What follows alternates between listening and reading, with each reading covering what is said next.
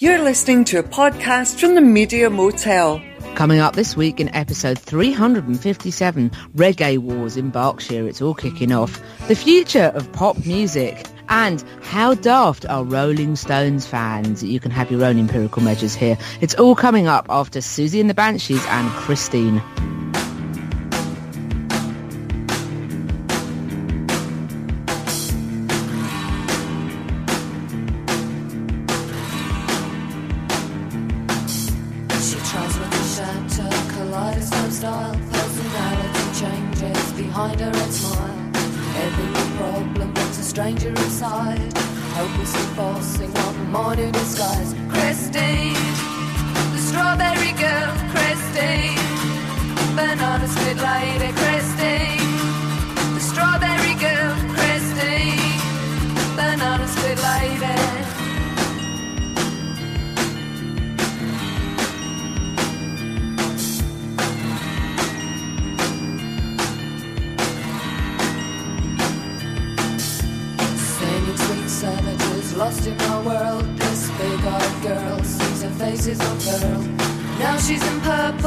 Now she's a turtle. Disintegrating Christine, the strawberry girl, Christine. Banana split lady, Christine. The strawberry girl, Christine. Sees her face is unfurled.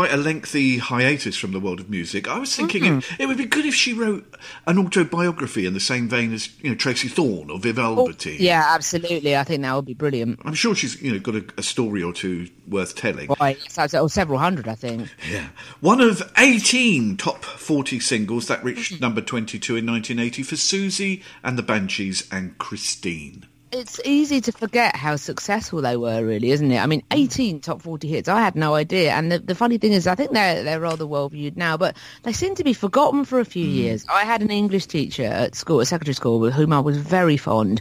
And she was a huge fan of Siouxsie and the Banshees. And hardly anybody knew who they were. They really Yeah. did seem like a kind of a cult act at that point. Yeah, I, I think so. You know, rather forgotten in, in recent years, but having been on a hiatus and, and essentially just disappearing from the world, it was fair enough if that's what uh, she and they want to do. Yeah, that's, you know. absolutely.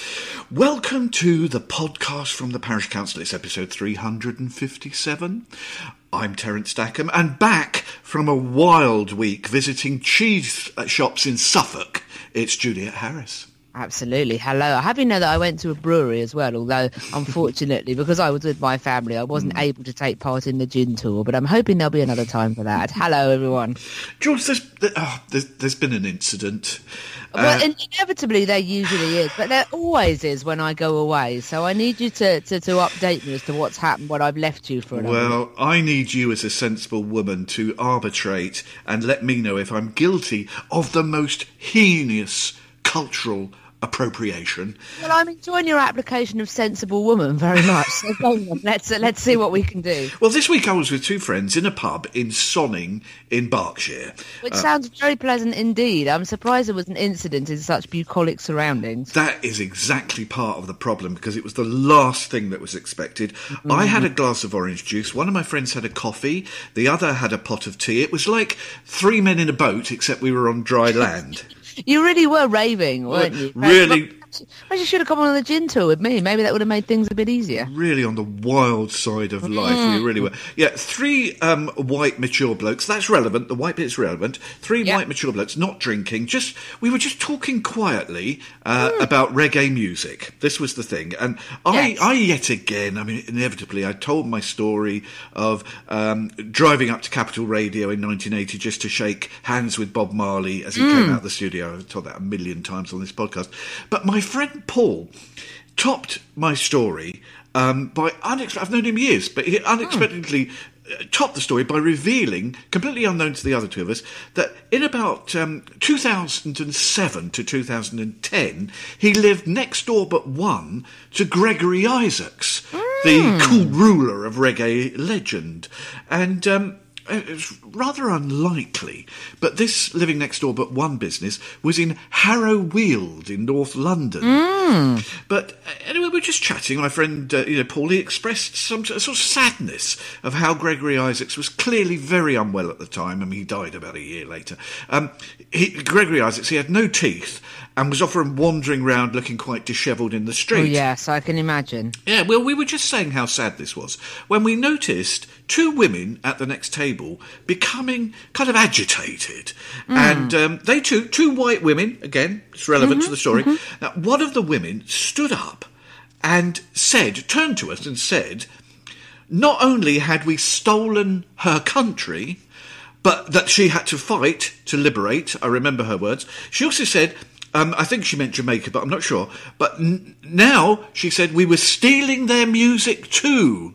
And at first we sort of smiled, thinking she was joking or was some sort of comedy thing. But she was serious and she ranted on. So we did the typically British thing because other people were staring. So we picked up our drinks and went outside Mm. and then drank our drinks quickly and left after a couple of minutes. You know, sort of British thing to do. But Absolutely, the thing is, Jules, what I want to know: Did she have a point? Am I culpable for the sins of the former British Empire? And should I keep my nose out of music that originates in other countries and cultures? Well, I do feel that they should perhaps keep their nose out of other people's conversations. I mean, I, I, that's sort of where I am on this. I'm very puzzled by this incident. It, it leaves me with a lot of questions. Why, what it is about this woman that makes her feel that she is, you know, qualified as an arbiter on this sort of thing? I mean, you, you, you say that they're white women. They were. I, I find it very odd that she thinks that Jamaica is her country, if you see what I mean. If indeed she did mean Jamaica. Um, unless, of course, she we're going from the.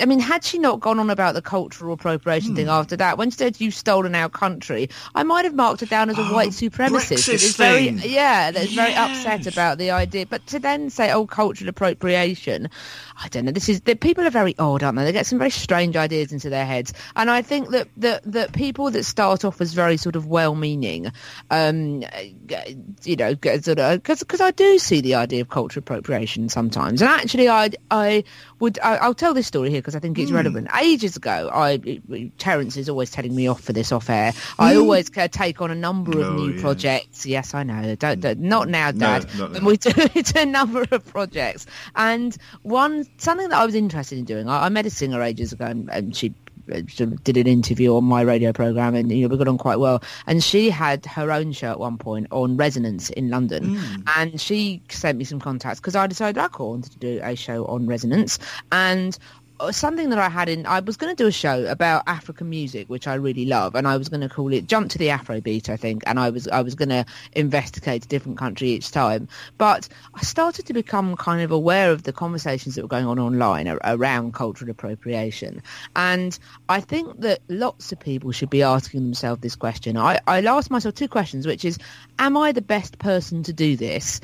And am I taking up space that someone else that would be better to do this can do this. And in the end, I came to the conclusion that a, a white middle class woman that had to research things was perhaps not the best person to talk about African music, and then there might be other people of different ethnicities that that might be better qualified. So I decided not to do it on the basis that I did feel that I was straying into cultural appropriation. By talking about the history, I was straying into cultural appropriation kind of land. So I do get people's concerns over that, but I find it very strange that you are hectored by this white Hmm. woman in a pub about, you know, cultural appropriation when you weren't basically saying, you know, oh, do you know what? I'm going to start my own record label and I'm going to produce reggae music and it's only going to be by white people and I won't let anyone from Jamaica on my, my reggae music la- uh, record label. You won't do anything like that at all. You were just expressing, you know, love for reggae music and the fact that one of your friends happened to live next door to a reggae legend. I do, I do find it very strange and, and, you know, I, it doesn't sound like anything you said warranted that sort of reaction. Really, I, I think that people there is such a thing as people being overzealous. I think, and I think there are, you know, call out cultural appropriation where it does genuinely seem to be happening, but equally. You know, don't become paranoid. Don't fight imaginary dragons that aren't there. Really, it's all very, it's all very strange. It was a startling experience. I thought about it um, a couple of times this week because it, it really. It was just so out of the ordinary. That sort of thing doesn't normally happen to me. And I, I, you know, I thought, do I have any responsibility for Gregory Isaacs, who I don't think I've ever met? You know, indulging himself in crack cocaine and losing all his teeth. Am I to blame for the British, uh, what, expansionist policies of the 18th and 19th centuries. I don't, maybe she had a point, but this is, you know, this, of course, Jules, is why I don't go out so much these days. I well, just- I, I, trouble does seem to follow you around, whether or not you're going to sculpture parks. Oh, it just, indeed. it, a lot seems to happen to you, and I, I am sorry for it, but also beginning to wonder why it is that trouble follows you around. But anyway, I'm sorry that you had this experience. Well, I certainly won't be returning to that pub by the Thames at Sonning in the, in the near mm-hmm. future. The future of pop music, that's a big subject, but don't worry. We'll condense it down to about 10 minutes. We've got this, guys. It's fine. It's fine. we're, we're all over it. That's right after Courtney Barnett.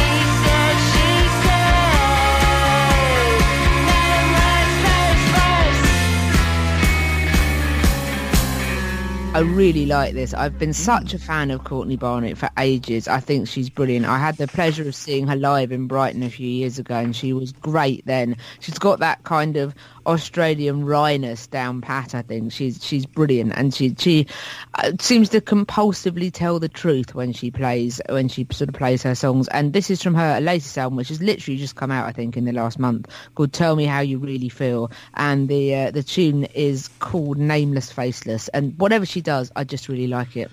There's a great line in that track. Um, it, it goes, "I could eat a bowl of alphabet soup and spit out better words than you." Mm, it's it's, Great it's line. and it's and it's it's her response to um, online trolls, which I think is great. David Finnegan is a, an interesting writer. He brings um, elements of science and, and Hmm. theatre into his articles. And this week he's written a piece for the Futures Centre about the future of pop music with some fascinating thoughts and insights, uh, predictions.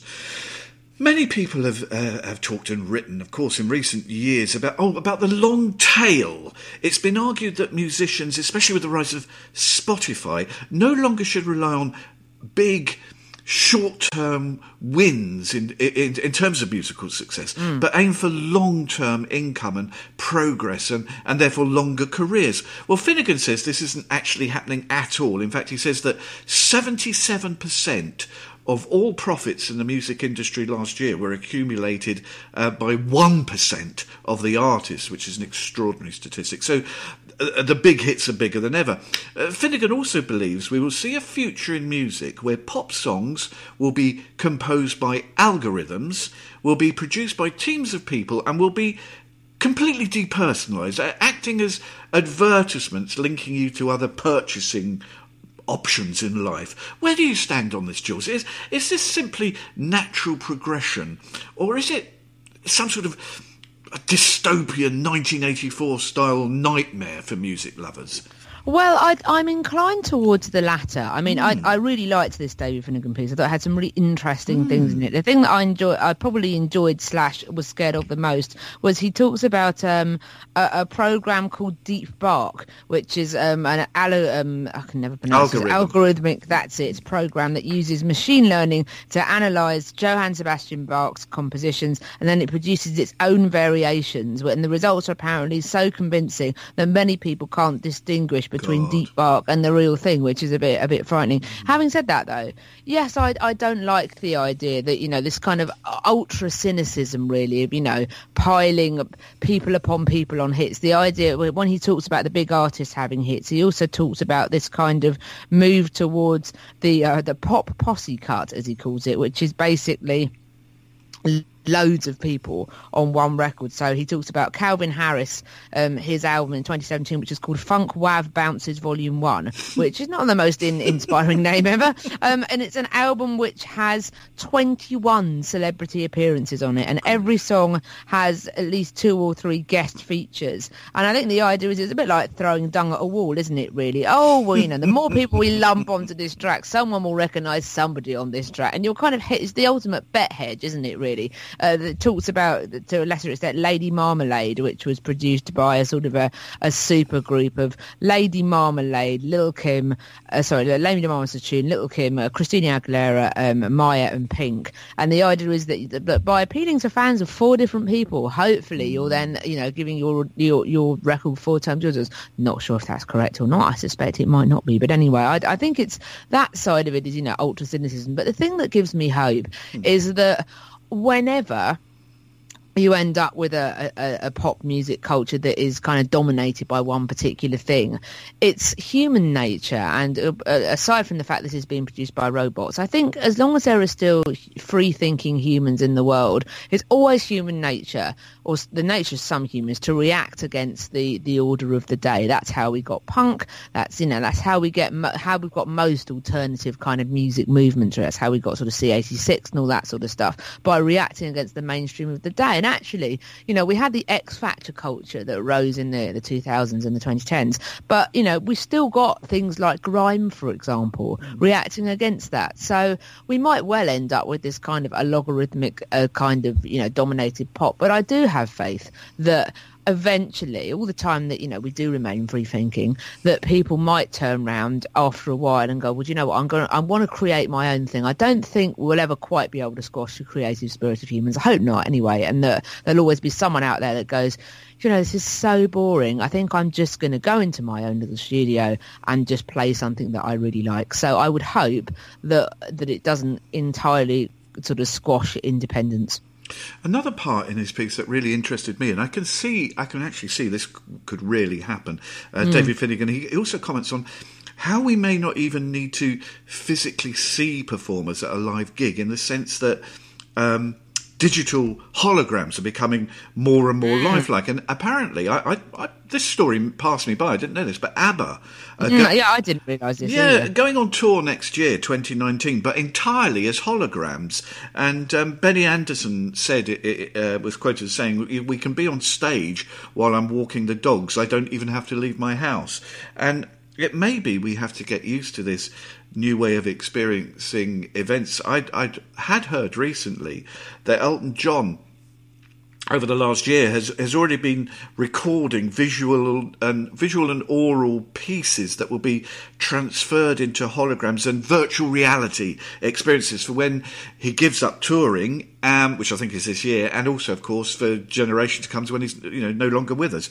Um, a, a, company called Spinifex. They've been working on an experience where you wear a VR headset and you see and mm. hear, in this case, Elton John through his career from the troubadour in the 1970s to the Elton of today. And I think the particularly interesting part is they've only got like little snippets. I think they are um, little tiny few seconds of film here and there, mm. and some stills. Yet from that, they can recreate a, perfor- a, full performance at the Troubadour in the 1970s. So it, you know it is getting really quite peculiar, perhaps a little bit um, unnerving. It's all a bit sort of brave new world, but as I say, perhaps we have to all come to terms with our future. Well, I, I, would, I would, I would still use my previous sentiments, which mm. is that I think that you know we we enjoy, I think, going to watch live music because mm. we're going to watch something that we can't get on the CD. I mean, if I go to see a band, it's because I want to see them playing. You know, I could listen to a CD at home. The most exciting moments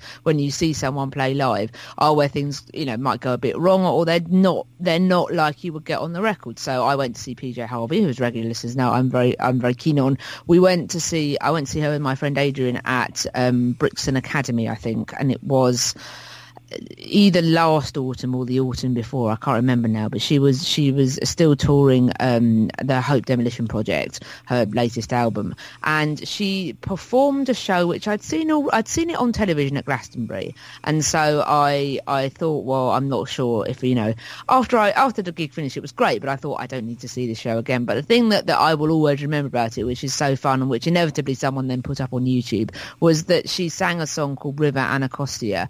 And it it's extremely difficult. I know it seems daft to say that really, but it is a very difficult song. It starts very high and she sang the first line and got something caught in her throat and coughed oh. and completely fluffed the first line and and sort of laughed a bit and then sort of turned around and, and you know, composed herself and then sang the song again and when she managed to sing the first line in complete completely lots of people cheered and she hmm. kind of waved a fist in the air and laughed. And we, we thought it was very telling that she was so sort of self-effacing about it. I, she she didn't seem to take herself seriously at all, and it was very enjoyable. But it's moments like that that you know are so fun because you don't you don't get those on a record. It's you're, you're getting a unique experience, and also I think we like going to them because it's actually really nice to sit in a room or stand in a room with or in a field with people that are going for the same shared experience, really. And I know that you don't lose the communal experience mm. if you're all watching a hologram. But I think the reason that we like live music is that we are, and why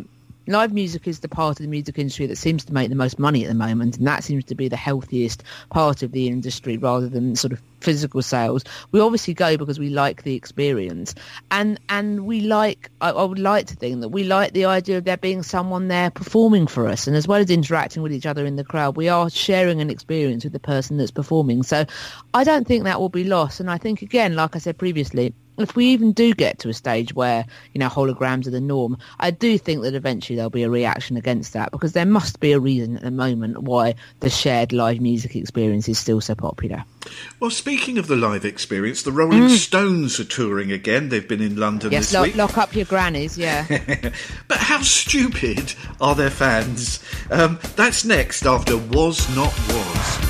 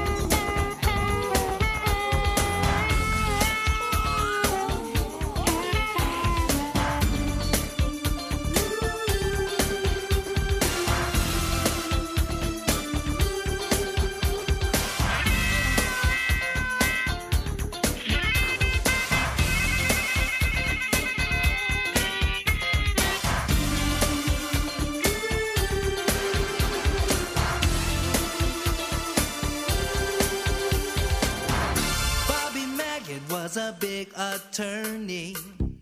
Through the courtroom down to hell he journeyed. Bald-headed piece of garbage that he was. Bad, bad boy.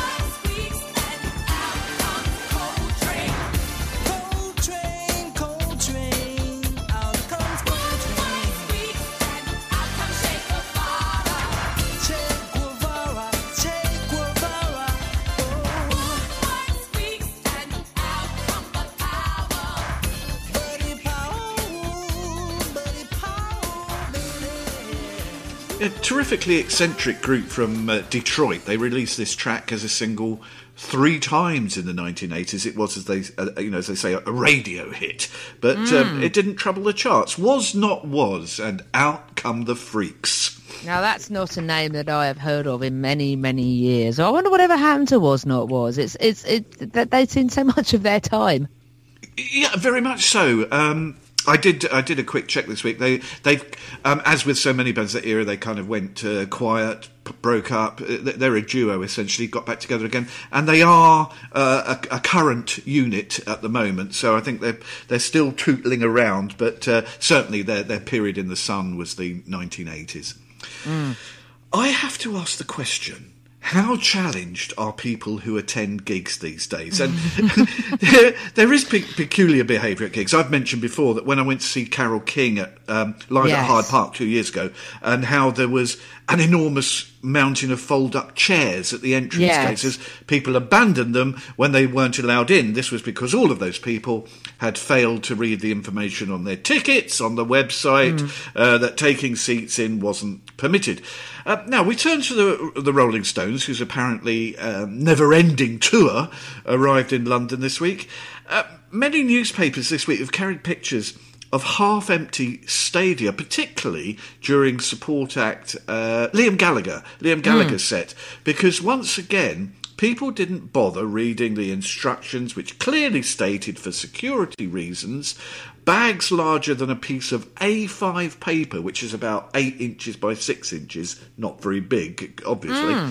These bags couldn't be brought into the venue, so it transpires huge queues gathered as people tried to argue this point, smuggle bags in, or have to stop, take stuff out of bags and dump those bags outside, outside the venue. So people paid up to, and I looked at the prices of the tickets this week, n- no surprise really, up to a couple of hundred quid for a Hmm, Yes, they're ticket. not, not famously not that inexpensive. The Rolling Stones. Exactly, and and missed half the gig. All of which leads me to ask Jules: Are people becoming more stupid than ever? Well, I mean, so it is frustrating that if you're going to, to, to you know to a gig, you'd think that people will prepare themselves, but but equally. If you're going to um, an outdoor stadium gig, for example, I can see why you might need to pack differently than you might do going to a sort of ordinary indoor gig. So you might think, oh, I better take my cagoule. I might need to put that in a back in a backpack. You might want to take something to sit on.